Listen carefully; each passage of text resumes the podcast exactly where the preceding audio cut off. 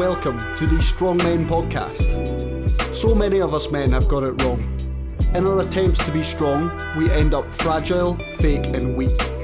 Our current understanding of what it means to be a strong man is warped. This misunderstanding almost led to my suicide, and it continues to contribute towards the high suicide rate seen in men. That's why the Strong Men podcast is on a mission a mission to redefine the strong man, to help men grasp true strength and work towards it. Not just to keep them on the planet a little longer, but to help them thrive.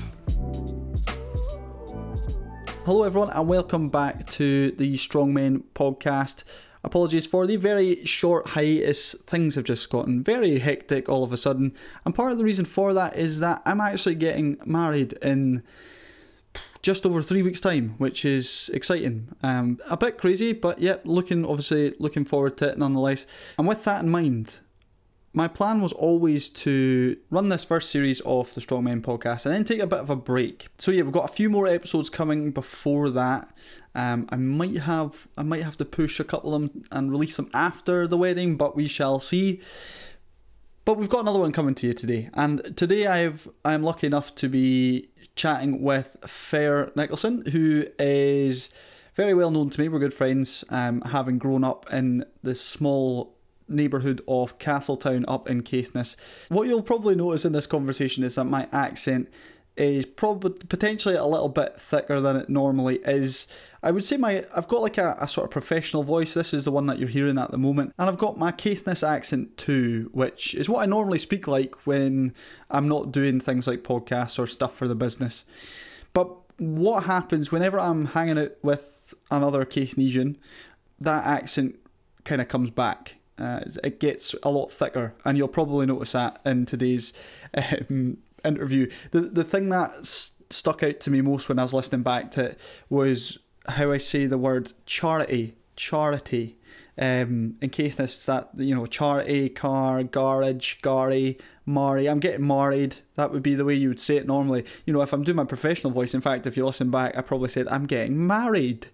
It's not how I'd normally say it. I'm getting married in a few weeks, is how I'd normally say it. So it was something that stood out to me. So I was like, if it stands out to me, then it's probably going to stand out to you. So yeah, just thought I'd make you aware of that. But yeah, we had a really good conversation. We're chatting a little bit about Caithness and growing up in that sort of environment, and we talk a lot about sport, in particular football, and that will make sense when you begin to understand Pher's work. We talk about Caithness footy and you know why actually we, we both miss it a lot. There's something that's very special about it, and um, I was trying to remember whilst we were chatting if me and Pher actually ever played in the same team in Caithness. We certainly did down in Edinburgh um, for for a number of years, but I was trying to remember if we both played at Castletown at the same time. I think we might have when I was very very young, but then I moved on um, and played for a different team instead. I know I'm a bit of a traitor. Didn't play for my local team. Um, shocking, I know. But anyway, so yeah, we um, we spend a little time, as I say, reflecting on that. But then we talk more about his job. He is a project manager for the Changing Room, which is a initiative that uses the power of football to help men with their mental health. Now, I, as I say, I know Pher pretty well, and I've obviously had a lot of time with him, chatting to him, and that sort of thing. But even still, in this conversation, he was able to introduce some new ideas and bring me to some some new understandings. What stood out most was just the way that he was able to draw the comparisons between football and mental health. Um, it was yeah, it was really quite something. So, yeah, um, I'm sure you're really going to enjoy this interview with Pher. I'm not going to do any more chat because um, you're probably bored of me by now. So let's get into it.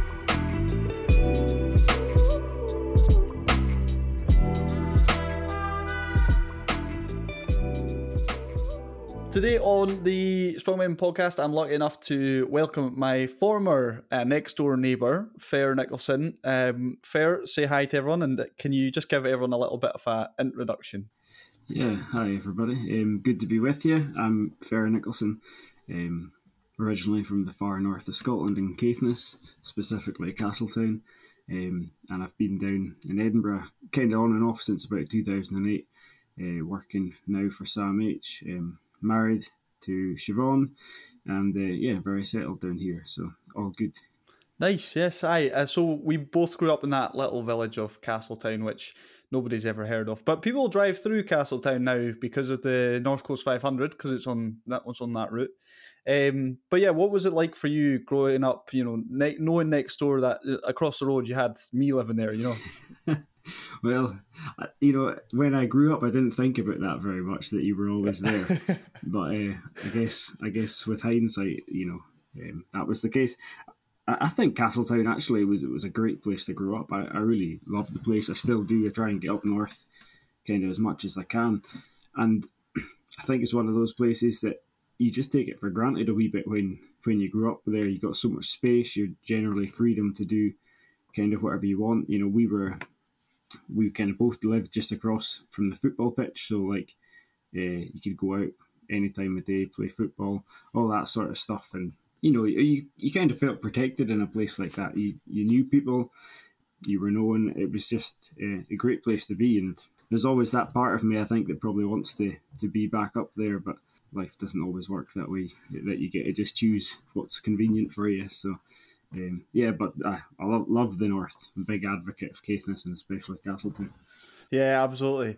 Um, it's something that I, have said before is like I don't mind living in like the busy cities like Edinburgh, Glasgow, but you know, after a while of being in the city, it's I feel like this need to get out to go like to the countryside, specifically Caithness if I can, because obviously that's home. And I do think it obviously ties into mental health side of things. It's like you know we, we tend to thrive when we're out and about in nature so when when like growing up as you say we're outside a lot of the time doing football or different sports or obviously there's beaches and forest walks and all sorts so uh, and, and i suppose there's less to do if that makes sense in terms of like you there's one cinema and that cinema wasn't always there. Uh, McDonald's, the closest McDonald's is two hours away. So you, you kind of have um, you have to find other activities to keep yourself busy. But that was really good as well in a way. Um, and yeah, I, I totally agree. I miss that.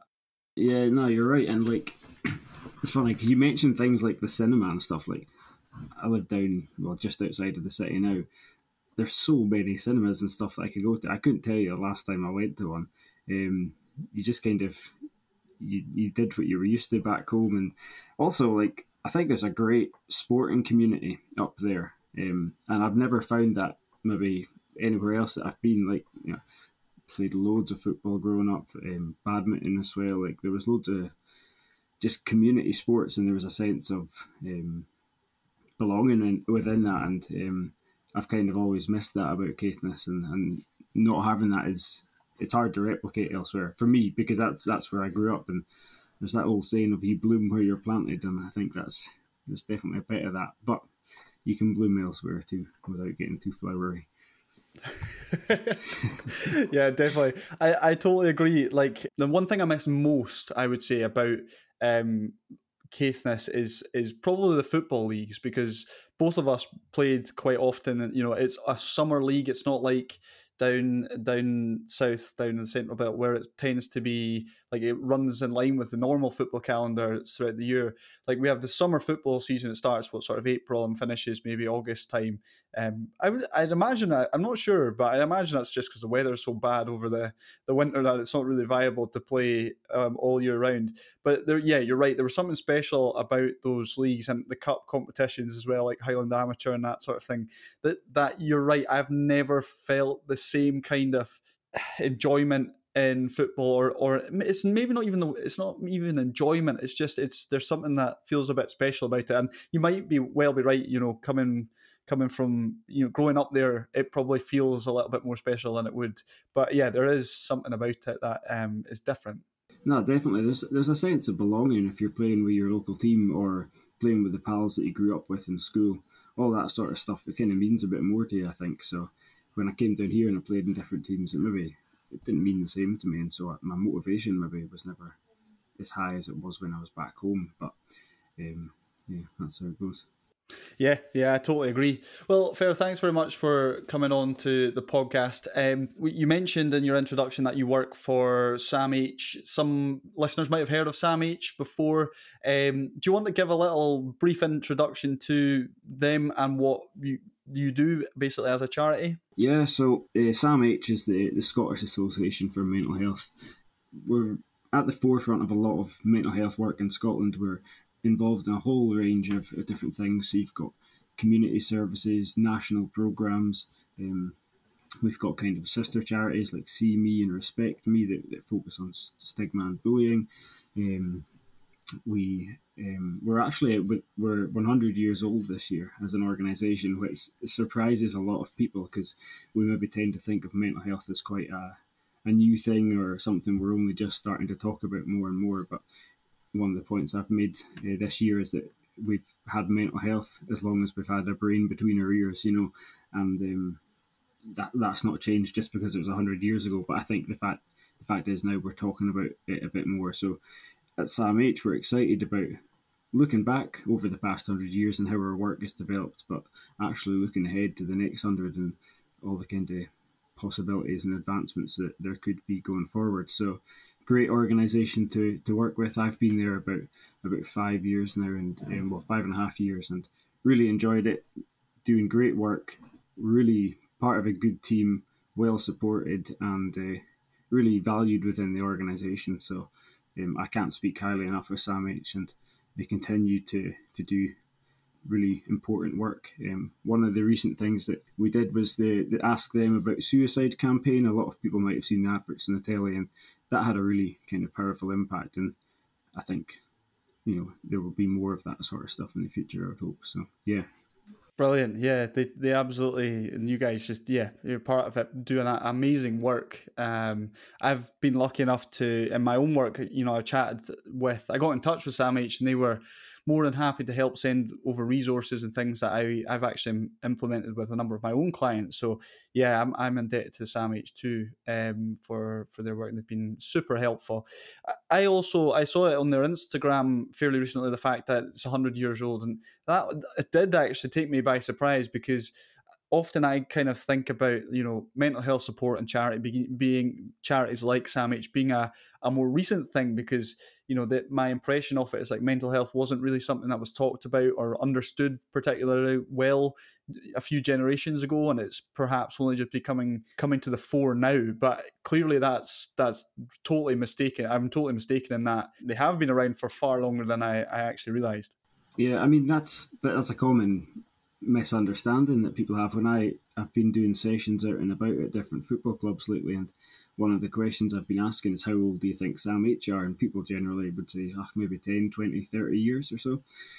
And actually, now they're, they're quite taken aback when they think we've been on the go for over 100, well, 100 years. And, you know, that's older than the NHS. Um, it's quite significant when you think of it in those terms. And um, it was started by uh, a young woman in Paisley, Dr. Kate Fraser, I believe her name was, um, 100 years ago. For So for a woman to start a mental health organisation back then, that's really pioneering stuff. And so I think we want to kind of capture that essence this year. And as we look ahead, let's continue to try and be pioneering when it comes to mental health work and um, to move forward in a way that's kind of innovative and uh, progressive, but ultimately for the good of the mental health of Scotland. That's what we're all about. So. Awesome. Yeah, absolutely. So my um I'm going to come back to we've chatted about football a little bit and I'm and, and that does tie into your role and I'm going to come back to that in a minute. Um but first I'm interested to know how did you actually end up working in mental health? Yeah, so it wasn't like I'd ever kind of f- figured out a career path that I was going to take and I, I certainly never thought I would have been working in, in mental health, but I'd uh, been involved in, in, various kind of third sector organisations in Edinburgh. Was kind of looking for work that was was meaningful to me, and was kind of I suppose thirty three now. Five. I was about late twenties, 27, 28. I was looking for for new work, and I saw this this opportunity with SAMH, um, and it's for a new role called the changing room. They were looking for a project manager, and I was thinking, well, I'm probably probably not qualified for that. I don't have experience in mental health. I hadn't had any management experience at that time. But what I did have was like a real passion for football. And I'd actually always had a bit of an interest in mental health. I'd never, at that time, I'd never connected myself with it in a way. I'd never really, I didn't have much understanding of it. Um, but I was quite interested in it. And actually, it was interesting because my, my granddad, who's in Dundee, he actually had a career in mental health. I didn't realise that until I ended up getting into this job. That's another story. So anyway, I applied, applied for this job with SAMH. Um, I remember as part of the process, you know, applying for that, there was the opportunity to, to call who's now my manager, um, Robert, and have a conversation about the role. So I had that phone call, and actually I started to think, oh, this could be something that fits for me because the job was about using the power of football to support men with their mental health and well-being. And the one thing that I had on my side was a passion for football, a real kind of desire and understanding about how that was relevant to, to people's lives, and especially within Scotland, like football's an absolutely massive thing. Um, you can't really avoid it wherever you go. So, um, and, and that was that was everything to me. That was my comfort zone was was football. So, uh, I ended up applying and was fortunate enough to to get the job. And yeah, ever since then, getting into the job was has been a, a pretty big learning curve. I had to to learn a lot, and I mentioned before though I was really well supported by by the team at SAMH, and I guess my mental health journey kind of started to make make sense once I got into this job, and I was able to kind of piece things together and, and uh, learn as we go. So yeah, it was never never a kind of plan of mine, but this idea of linking football and mental health, I thought they could come together really nicely, and it, it, it seemed to, to do that for me for sure. Yeah, it is such a great idea. I think uh, when you were talking about how football's such a huge thing in Scotland, I was seeing a stat the other day, which I think, if I'm getting it right, was like out of all the leagues in Europe, per capita, Scottish football is the most highly supported, or something like that. Um, which, yeah, it really indicates just how much of uh, how much influence football has in, in this country. And yeah, the whole uh, the whole concept of of tying football in with mental health is is brilliant because I think for men, generally speaking, like chatting about your mental health or any conversation that talks about mental health can can be a little off putting. But if under if you put it into the context of like football, then all of a sudden it perhaps comes a little bit more accessible to to guys, which I think is just yeah, really really awesome. So am I right in thinking like you were this was you were in charge of this new initiative? Was the change room a brand new thing, and you were to to kind of lead it?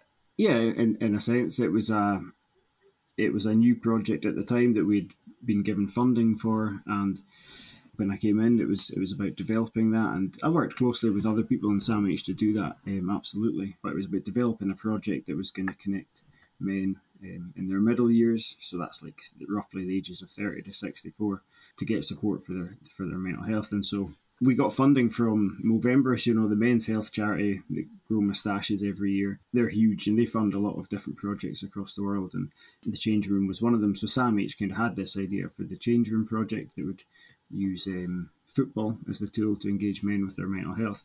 And um, we partnered with the SPFL Trust, um, and also at the time it was Hibernian Football Club that we launched with initially. So yeah. don't worry, we, we, went to Hearts not long after. So Yay. yeah, um, but no, that that was the kind of concept, and then from kind of late 2017 to early 2018, we were planning and developing this idea for how the project was going to look. And it's important to say it was a pilot project to begin with. So we were just testing out uh, what we thought could have an impact.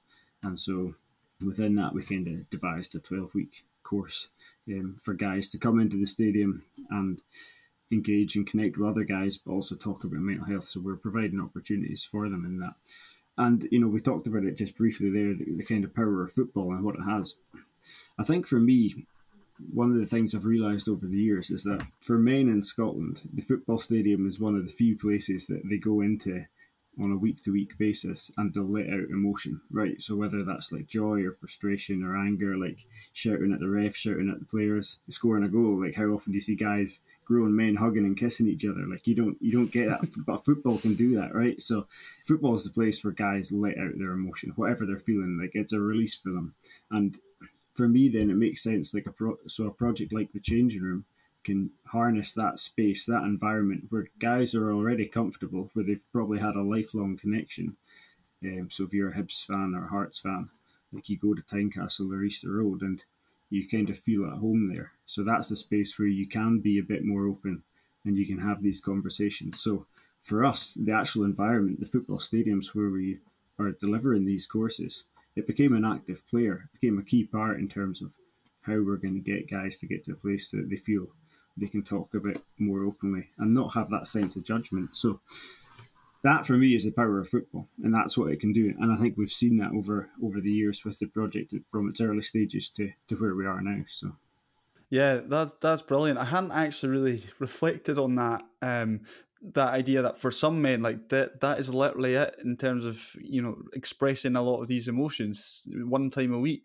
But yeah, it's funny when you say that as well. There's like one or two people I think of who who do tend to be quite reserved and quite closed off. But then as soon as you get them at the football, they transform into a totally different person. Um, so yeah, it's it's so true. It is. That's a really really yeah. good point. And I think we see it as well. Like in like actually playing football. So the change room project that I manage isn't about guys playing football. It's more like coming into the football environment and having these conversations. But if you think back to, you know, when you or me were playing football more regularly, you, you cross that line onto the pitch and you kind of you let out a whole lot of your personality, whether if it's the way you play or just like throwing yourself into tackles or whatever. I, I was never very good at that, to be honest. But um, I like the twinkle toes. You yeah. were you were too busy skinning everybody, so uh, didn't, didn't didn't last like that for long, unfortunately. But anyway, like you know, that was the thing. So football's got the ability to do that. It brings out certain things within you, um, and it can be a healthy release. A lot of the time, it can be an unhealthy release. But we're trying to capture that idea that you can use football to to open up and talk. So. Yeah, uh, yeah. Again, that's that's a, a really good point. Like for me, when it was playing football, I, I did almost feel like I became almost like another person. Like I would channel my aggression like in a positive way because it would it would help me kind of go into that tackle a bit harder and win the ball or determined to run track back and, and win the ball off the player again or you know if someone kind of leaves the, the boot in a little bit on you then, then you know I'm going to give it back a little bit next time as well so you're totally right it does um, allow you to channel it sometimes maybe not in such a healthy way but yeah generally speaking it is definitely a healthy release uh, I think people get to see a different side of you when you play football or certainly for, in my case I don't know about you. No, definitely. So, just you talked about the the change room and saying how it's not actually about playing football. So, I was wondering if you could give us a bit of insight into what you would actually do with the group of guys that you're working with. The program's a twelve week course, and essentially what we're doing is we're trying to to journey guys from a space of maybe struggling with their mental health or not talking about it or whatever to a place where they feel they can talk, that they increase a sense of confidence and purpose and, and all that sort of thing. So we do that in quite a informal way. We we like the, the the kind of sessions to be relaxed and ultimately it's about the peers. You know, the guys in the room are what makes the, the course work. But it's we start relaxed, you know, we have things like a quiz or a stadium tour, a motivational speaker or like you know, a guest speaker from the club. And these are things that are a going to hopefully attract guys to consider taking part in this course because we know that getting people in the door is actually a challenge because it takes a lot of courage to, to be able to say, ah, I'm actually struggling. I need to do something about my mental health here. But if I go to this course, what are people going to think of me? What am I going to think of me if I'm saying that I need to, to do something to? Because most people don't necessarily think of going to a program to, to manage their health necessarily. So we have to try and make it appealing. People have to want to come in. So part of that appeal is the access to get into different parts of the stadium we do a session that's a walk and talk. So you're going around the pitch, you're, you're, you're as close to as on the pitch as you can get, and you're in that kind of environment that's meaningful to you. We do things like walking football, which just a bit of a laugh to be honest. That's the one session where you're kind of doing some more heavy physical activity, if you want to call it that. We have kind of mental health awareness sessions. We do a session that looks solely at stigma we kind of talk about experiences with mental health, kind of discussion based sessions.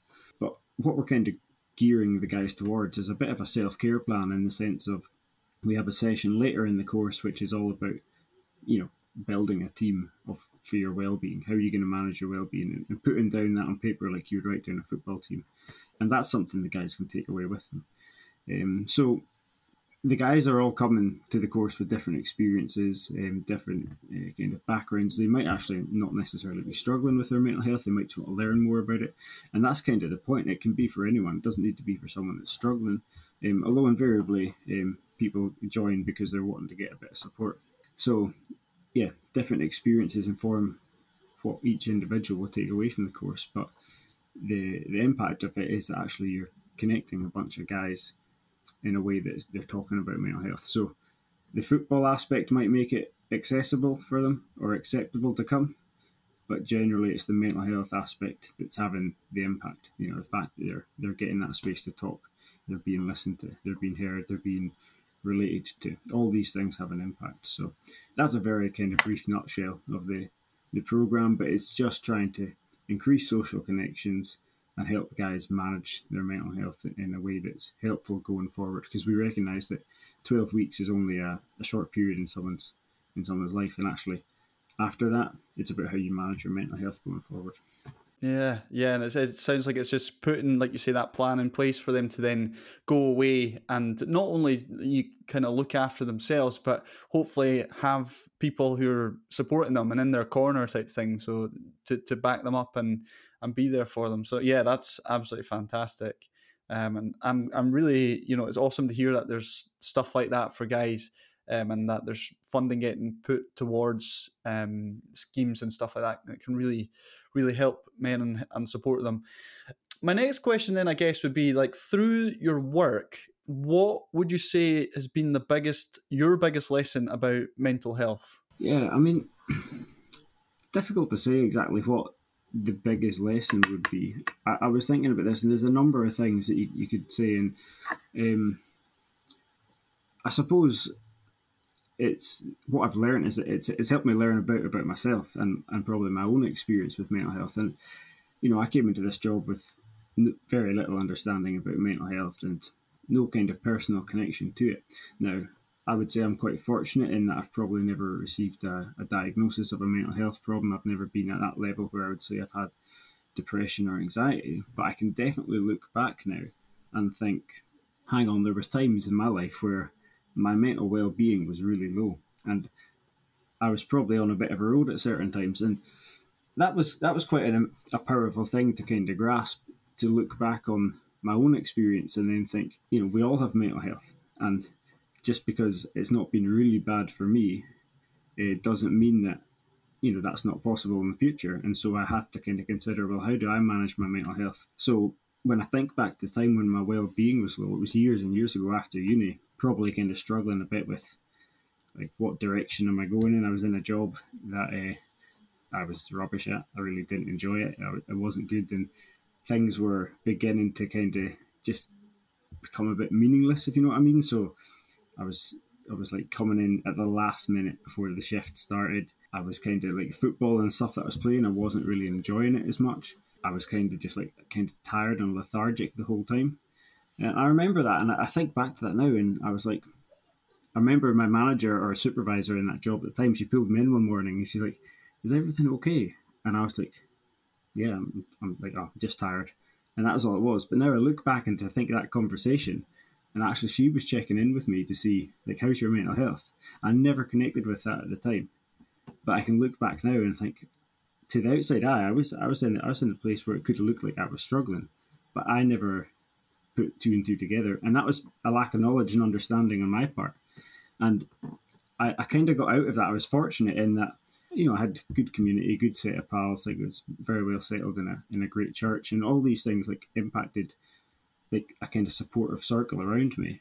Um, but I was able to leave that job, and I, I went home for the summer, worked for my dad, played football with Casta, and all that kind of stuff. And that was like kind of shifted me out of that space. But I often think, had I not kind of moved from that space? Like, what was the direction of my mental well being? And was it leading to a place that might have struggled and become a, a diagnosis?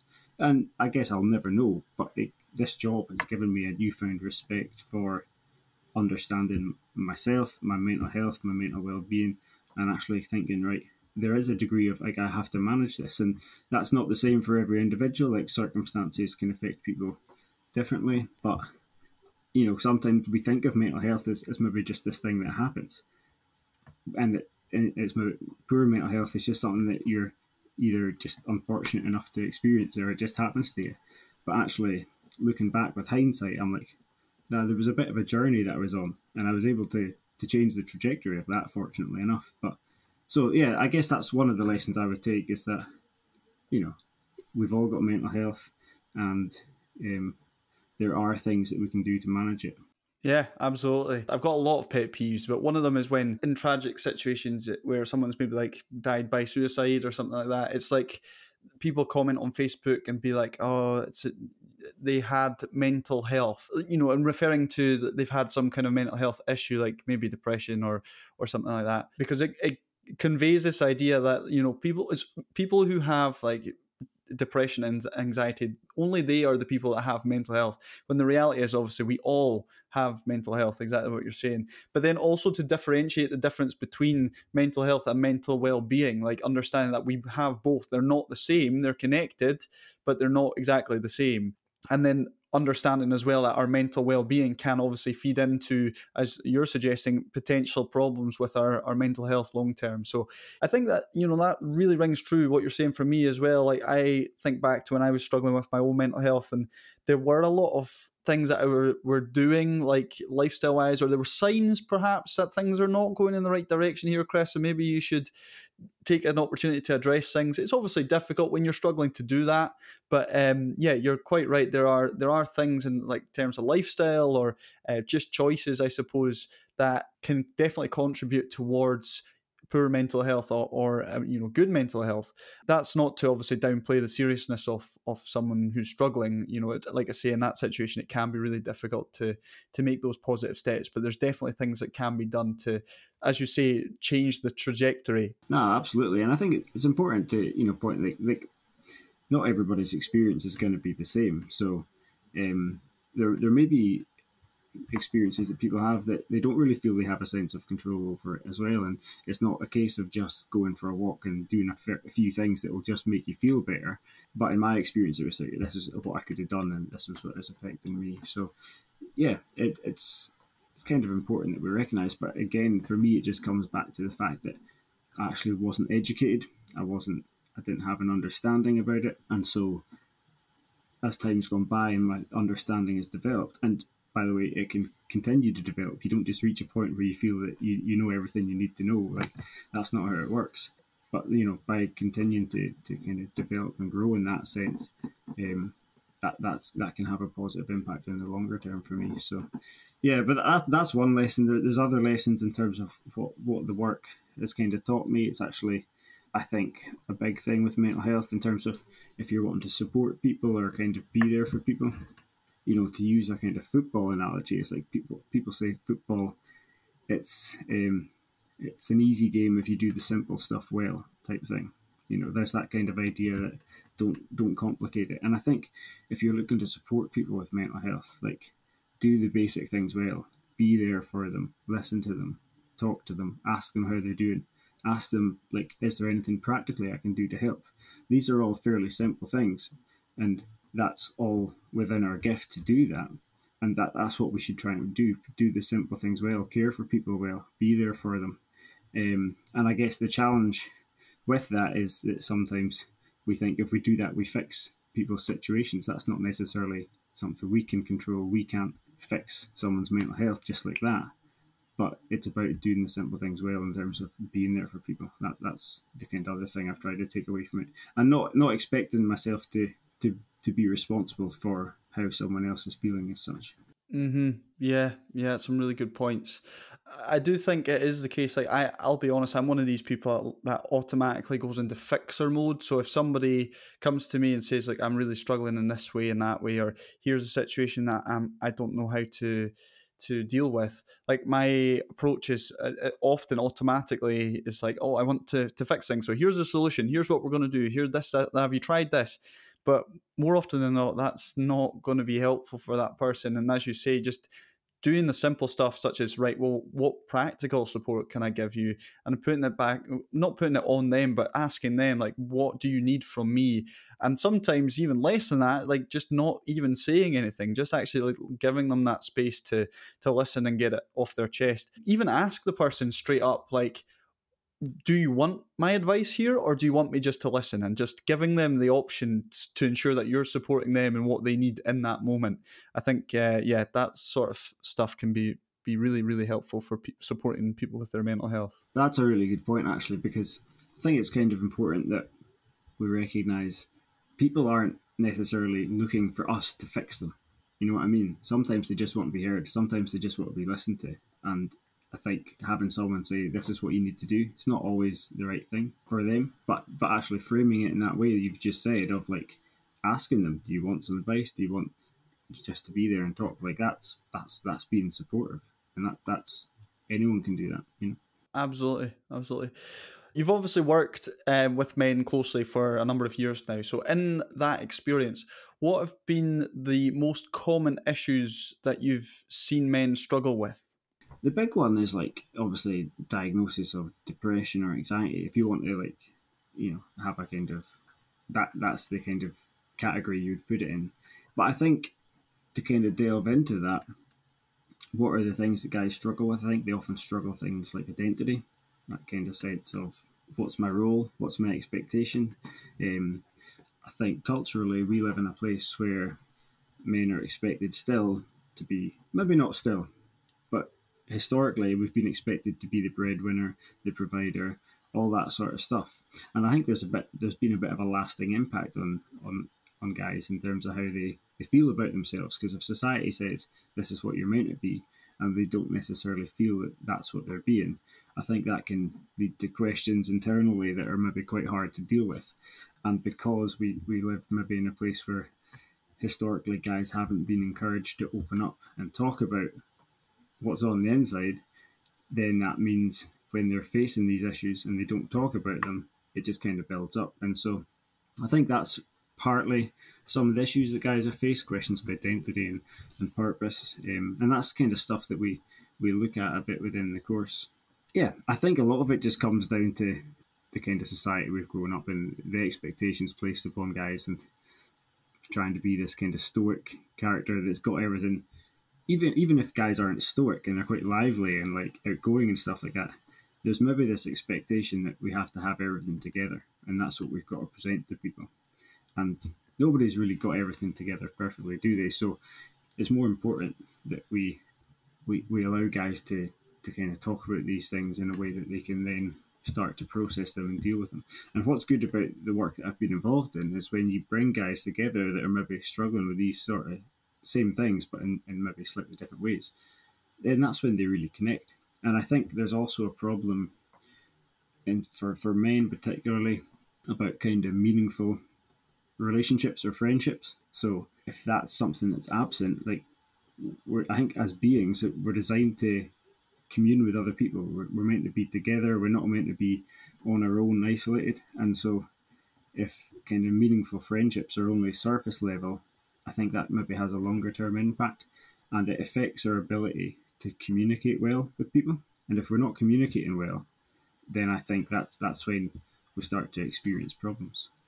Yeah, I um I think the social side of it is just so important, and it's not just for men, as you say. For for us as humans, it's something that we need, and the impact. Like there's studies to show that loneliness can reduce your life expectancy, like chronic loneliness, um, because that's just how big an impact that socializing and, and finding these good solid relationships. That's how much of an impact that can have on our health, um, not just our mental health, but our our health more generally and for me again that was another huge thing like i when i was struggling with my mental health like isolation became quite normal and actually it was breaking out of that isolation and and becoming more social and deepening relationships with people that really really went, went a long long way i don't know if you've had any experience with that yourself you know any reflections on that difficult period in your life and um, how the social side really kind of kind of came to the fore was a, a really important part of um, changing that trajectory as you talked about. Yeah, I don't know. I think I've always been quite fortunate in, in that I feel I've, I've had good people around me, and um, although in a lot of ways I'm quite a, a quiet uh, and shy guy, I'm not. I'm not the first guy to go up and speak to someone at all. I probably do. Siobhan tells me I'm extroverted in that I get my energy from being around other people. So I think that's always been quite an important thing for me that if there's an opportunity to go out and see people and do something that are my mates, like I'll I'll definitely try and do that. And so we know that in terms of like the five ways to better mental health. The first one that's often on the list is connecting and like actually connecting with people. But you're right because when I think when people do struggle with their mental health, the tendency is just to I don't want to kind of deal with people. You isolate yourselves, you push them away, and yeah, that that's a temptation, and I think it, I think it's something we have to really push against when we're not feeling that sense of our desire to go out and, and speak with people. But it's, it's tough going. It's not easy when when you're in that place we're going to kind of come to a close shortly, but I've got a couple of other questions that I'd ask you, and this is more like practical advice for for people that are listening. And the, first question really is, what advice would you give to men who are, are finding themselves in that really tough place right now? It's it's the simple one, and I guess people probably know the answer, but it's is to talk. To, to reach out to someone, whether that's trusted fr- friends or family or, or your GP, because you know, a lot of people have not great relationships with their doctor, their GP, and we know there's issues around it. It can be difficult to get an appointment, um, but ultimately they are there to help. And whether they might not, while they m- might not have the answers, a GP, they can maybe signpost you to something that, that will help. Um, so we would always encourage you to, to speak to someone, and that, that could be your GP, friends and family. But I suppose actually, as I talk and think about this, going back even before you, you speak to someone. I think one of the challenges that is actually to to face up to what it is you're feeling and to address that and to not bury your head in the sand.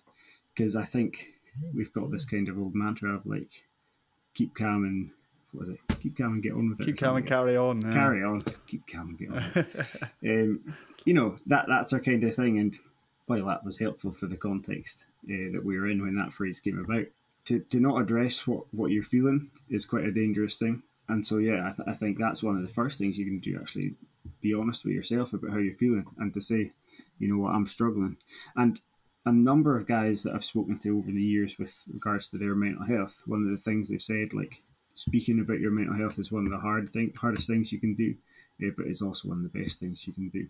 And so, what that kind of tells me is that there's there's a fear connected to actually talking and speaking about it for the first time. And overcoming that fear can actually be more scary than the actual reality of speaking to someone for the first time.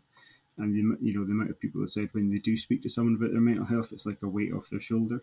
That that's really really important that we we're doing that. I think tied into that as well is the need to create spaces where you can have that conversation. I don't mean physical spaces, but actual create a culture where guys feel comfortable that they can speak. So that's why we know that the football and stadium environment works for mental health because we're creating a space where they feel they can be open. And to do that, you know, you need to be non-judgmental. You need to be willing to listen, and you need to be uh, willing to, to try and understand what someone's going through. So, yeah, those are just a few things that come to come to mind.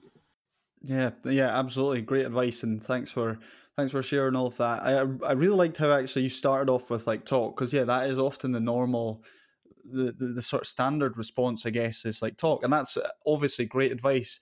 But I liked how you kind of then reflected on it. It was like, well, actually, no. For for a lot of guys, actually, it it goes further than that. We, there's a step before that where we do have to recognize, yeah, things aren't the way they should be at the moment, and there's a problem here.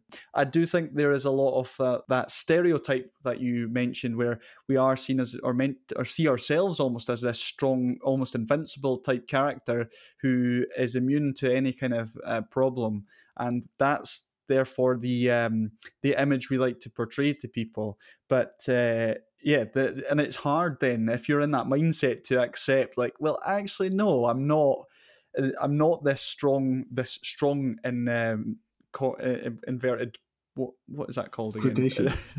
in quotations, yeah. I am not that strong um, man that I thought I was, but I, actually, what you're doing and and and recognizing that you have problems and actually there's things that you want to address is you are showing a lot of strength and then you're showing even more strength to speak to someone about it because yeah it is difficult and fear does tend to hold a lot of people back from from opening up. So that's some really excellent points on that. Yeah just on the topic of talking you also mentioned how the guys find that or feel more supported or find perhaps easier to talk about when they have like a common issue or common ground or or that sort of thing and i think um, that's also very true like i remember again in my own experience like finding someone who got it because at that stage you kind of felt like you were the only person and I can really relate to that idea of just almost feeling free to talk about it because you knew the other person who was listening to you was going to understand because they've been been there themselves or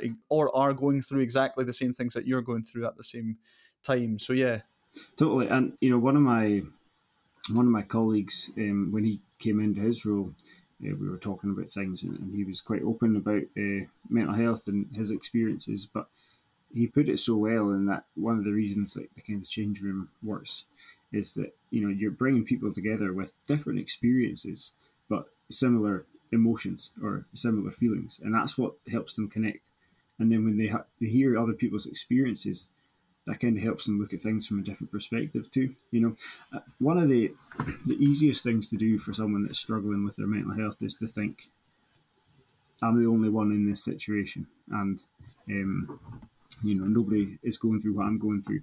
And I guess that can be true at some level, but ultimately, it's really important that people know you're not alone. You know, there are plenty of people out there that are struggling with similar issues that are going through similar things. And there's something quite empowering for the guys from like a change room perspective when they come into the project and they meet other guys that are going through similar things that have kind of walked similar paths. It's um, again, it connects you to people and that's that's so important for our mental health is to feel connected to kind of to be part of something yeah i guess that can be a, a, helpful point of view as well to think like in talking about the, the, the issues that i've got ongoing at the moment not only am i helping myself but i'm actually helping other people to to recognize exactly that that they're not the only person who's struggling uh, and, and struggling with those specific issues so yeah uh, that's awesome so just to wrap up the interview I, i'm always finishing by asking the guest the same question. And it's been really interesting. I've had the same same answer come up a few times, which is absolutely fine. Um, but it really it does indicate, you know, what strength actually looks like. So the question is, what one word would you use to describe a strong man and why? Yeah, there's a number of words you could use. I think the one that I'll go with just now is like bravery or being brave you know uh, is that the one that people have been saying no I, that's i think that's the first one. I think well we've had courage which i suppose is kind of similar but yeah yeah i think that might be our first. So no i was thinking about this and reflecting on like my work and for any guy that comes into the changing room project um, that takes a great deal of bravery. You have to be willing to put yourself out there to kind of be a bit vulnerable. Vulnerable would be another word you could use because that's actually a strength to put yourself out of your comfort comfort zone. But yeah, that idea of being brave. So the reason the project works or has worked to date is because there's been a bunch of brave guys across the country that have been willing to go into a room and speak about their mental health. Uh, and that, you know, for some guys that takes weeks to reach that point. Um, but that that's what makes it work. It, the project's only as good as the guys that take part and thankfully we've had a lot of great guys that have been involved. And to to link in with the football term, you know, we often think of bravery in a football match as like throwing yourself into a 50-50, like uh, going for tackles where you know there's a risk of getting hurt. And there's that is brave, yeah, don't get me wrong. But people will often say as well, bravery on the football pitch is like being willing to take the ball in a difficult position, being willing to, to take the ball and make a mistake, trying something it's going to potentially create a chance, uh, but there's a risk that goes with that. And I think that's that's relevant to this idea of strength, being brave when it comes to your mental health.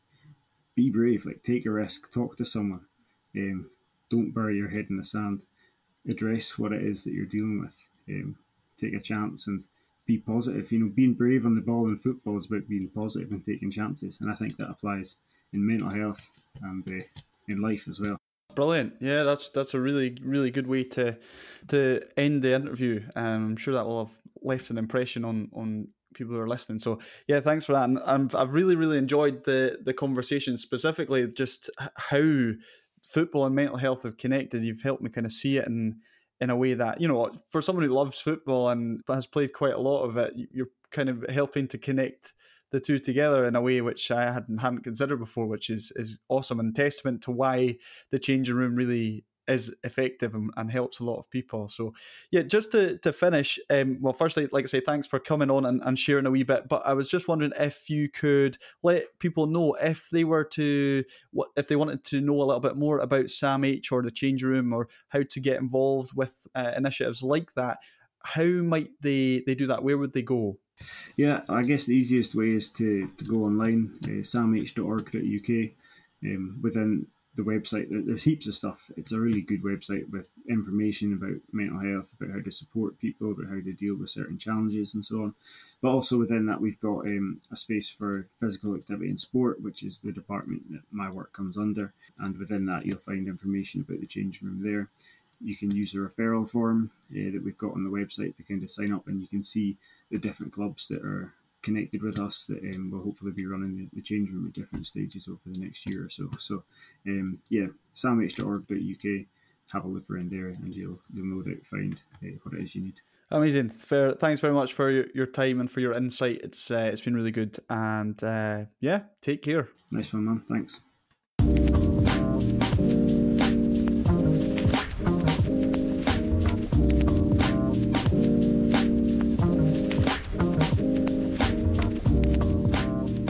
You might be thinking, Pher, hmm, I've never heard of that name before. It's, it's quite unique. Well, um, just to clarify, that is a nickname for Christopher. Christopher. Pher. Which is obviously quite helpful growing up because, you know, if someone shouts Chris, then I turn around and he turn, turns around at the same time, you know, complicated. So, yeah, a good way of differentiating the Christophers. Also, I'd like just to point out that is the second Christopher we've had in a row. This is just a podcast full of Christophers. So, if you are listening right now and your name is Christopher, then you're very welcome to come on the show. And you don't have to have any expertise at all in, in, in terms of mental health or anything like that. Just, yeah, just the fact that you are Christopher means that you are you're top of the list. So yeah, get in touch. You can do so uh, by emailing me at tsm at the wellbeing p. Let me try that again. tsm at thewellbeingpt.com. We're going to move on now to the segment of the show that is designed to give your brain a break rather than break your brain. That's right, it's the brain break. And last week we were not last week because it's been almost a month since this this last type of episode. Last time I posed you the question: if you had to break a world record, what would it be? So I got a response from Colin who suggested that he could attempt to memorize the most the record for memorizing the most song lyrics. Now, I'm actually quite confident this would be a doable record for Colin um, because, yeah, he's got one of these types of brains. He hears a song once and he basically knows all the words. It's, it's quite something. Out of interest, I just went online to have a look to see if there's any kind of record that currently exists along those lines. And just in case you're interested, Mr. Himanshu Punjabi from India currently holds the record for the largest number of songs memorized and sung in live shows. And he did, he's done over 200. So, like, on face value, 200 doesn't seem like that much, but actually, when you think about it, let's say, uh, let me get the calculator up here, right? So let's say average song length, three minutes, uh, 200 songs, that's 600 minutes of songs, which is like, yeah, 10 hours worth of lyrics. So yeah, that's that's quite a lot. Uh, also, that's my maths done on the spot. Please don't laugh if I've got that hilariously wrong. Um, it is very possible, but uh, yeah, that is actually a lot to, to try and memorise. But best of luck to you. I would love to see you smash that record. Having come across Mr. Punjabi's lyric record, I ended up going down a bit of a rabbit hole um, and ended up on an article titled 60 of the weirdest Guinness World Records you probably don't know exist.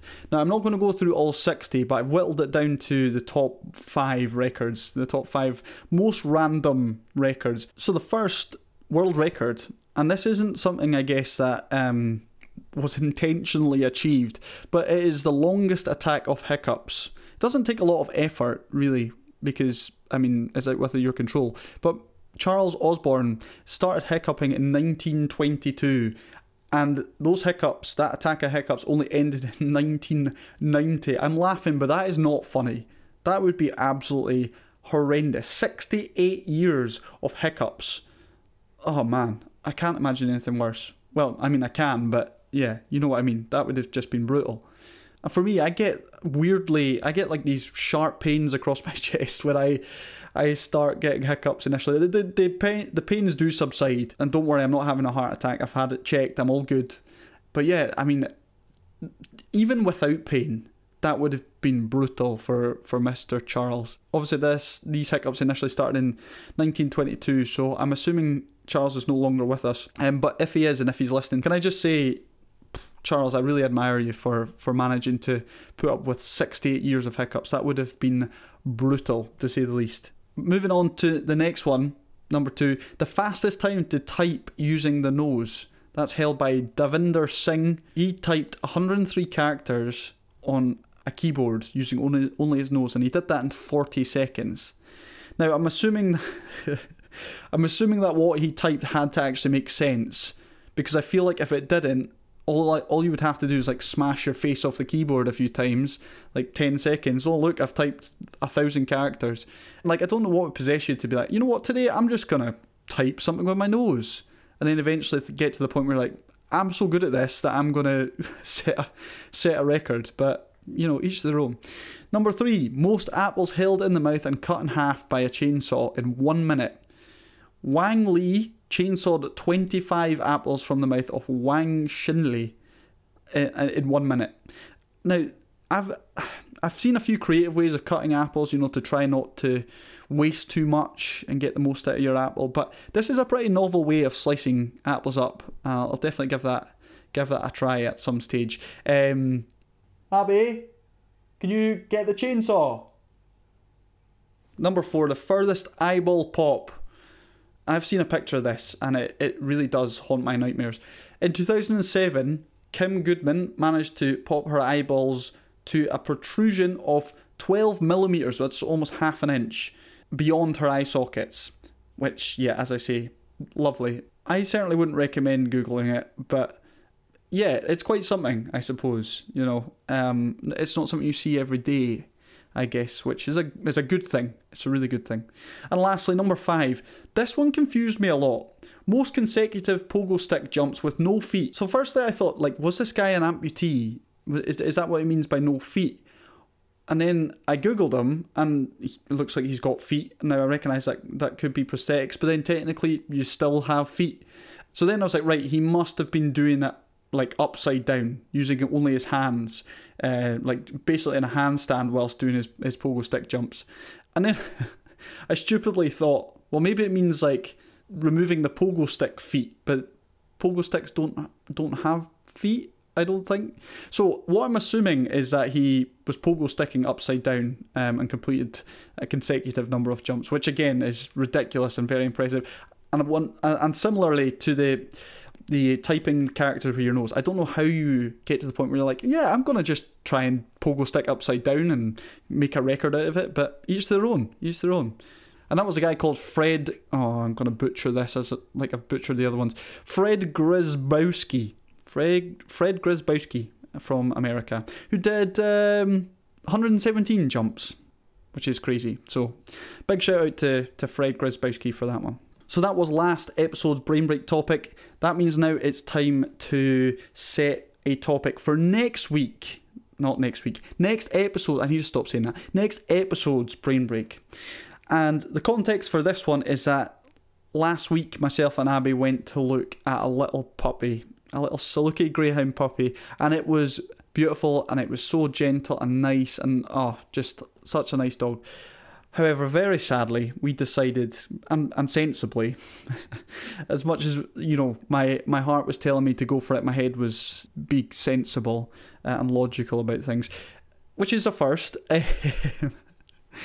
we decided it was not the right time to get the dog, so we said no. In the meantime, at some stage though, we will definitely be getting a dog, no doubt. But that has served as the inspiration for this week's brain break topic, which is if you could have any animal as a pet, which animal would you choose and why? Now, don't worry about like this animal being aggressive or killing you or biting your balls or whatever. This animal, and it can be any animal, has been tamed to the point where it's no longer a risk to you or anyone. So you can pick whatever animal you like. So, which animal would you pick? And why. Please get in touch with your suggestions. I'll be putting a poll up on my Instagram in the coming days so you can get involved in the brain break. Uh, alternatively, as I say, you can get in contact with the show by emailing me. Once again, that's tsm at thewellbeingpt.com. Just to finish off, we, as always, are going to give you a little bit of an update on the Strongmen group. This is a group that is based in Edinburgh at the moment, and it's a group that's focused on helping guys improve both their physical and mental strength, and something that's become very, very clear to me. And as we were reflecting on in the interview with Pher, is the importance of the social connections that we have with others. And this is where Thrive comes into play. So, Thrive is our monthly online meetups. We jump on a video call and we very simply start things off by just having a bit of a chat. Everyone has an opportunity to just, you know, talk through the everyday mundane things of life, but there's also space there if there's things that are on guys' minds or things that they want to get off their chest, there's opportunity to do that. Now, what's really stood out for me is, you know, when I started these strongmen and I started doing these Thrive sessions, it was very much my, my thought process behind it was very much like I'm going to lead and facilitate these conversations. You know, if uh, conversations are a bit slow, then I've got some self help or self development type um, presentations that I can run through to really help the guys out with their sort of mental fitness and their mental health. But do you know what? I have learned so much myself from listening to what these guys have had to say. Just building that connection and, and having that space to learn off each other and grow has been amazing, not just for the guys in the group, but for me as well. And I really didn't expect that. Like I say, I thought it would be slightly distanced from the rest of the group in that regard and, and sort of the leader, I suppose. So we've got another Thrive event happening today, actually, the day of recording, which is the 3rd, Monday, the 3rd of July. I'm really looking forward to that. Now, last Thrive, I actually had a self development presentation ready to go, but you know, the way that the Thrive turned out, it was better that I just put that on the back burner because we had a guy in the group who was having a really tough time. So we used the we utilized that full hour and a half, I think it was in the end, just to to talk to him and, and to allow him to speak about what was going on. And in that moment there was a realization of you know what this is exactly what I wanted this group to to be this is exactly what I wanted it to do to to help guys talk about stuff that they perhaps wouldn't have an, opportunity to talk about you know with anyone else. So that was a really really nice moment and i'm really seeing the benefit not just personally in having these thrive sessions but i'm seeing it reflected in the the guys in the group as well which is is really amazing. Now, as I mentioned at the start of the show, I am taking a little bit of a break from the podcast, and I will also be taking a short break with the group stuff over the summer. And the reason for that is not just because I'm busy, but I also want to take stock of the group at the moment to consider feedback from the members and maybe adapt and change things a little bit so that I can support guys even more with their health and fitness. But if you want to keep up to with the latest on the Strongman Group, then you need to make sure to follow me on social media. I'm at the Wellbeing PT, and obviously follow the podcast, listen to the upcoming episodes. You'll be kept in the loop about what's happening.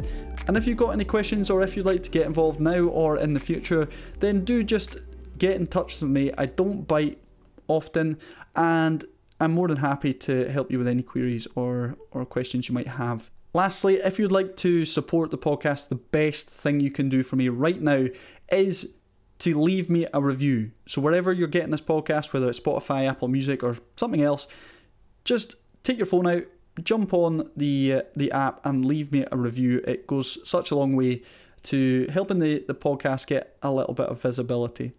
If you'd like to go further and support the work of this podcast, then you can actually donate as well. You'll find a link in the episode description. There's no pressure on my part to do so, but if you do feel so inclined to to give a little bit and support the work to help guys improve, then feel free to do so. Thanks so much for your ongoing support. I've received a lot of kind words from people over the months, um, and as these episodes are coming out, I'm getting a lot of good feedback as well. I'm going to tie things up there for this week, but keep your eyes peeled for more episodes coming over the next couple of weeks. But until then, take good care of yourself.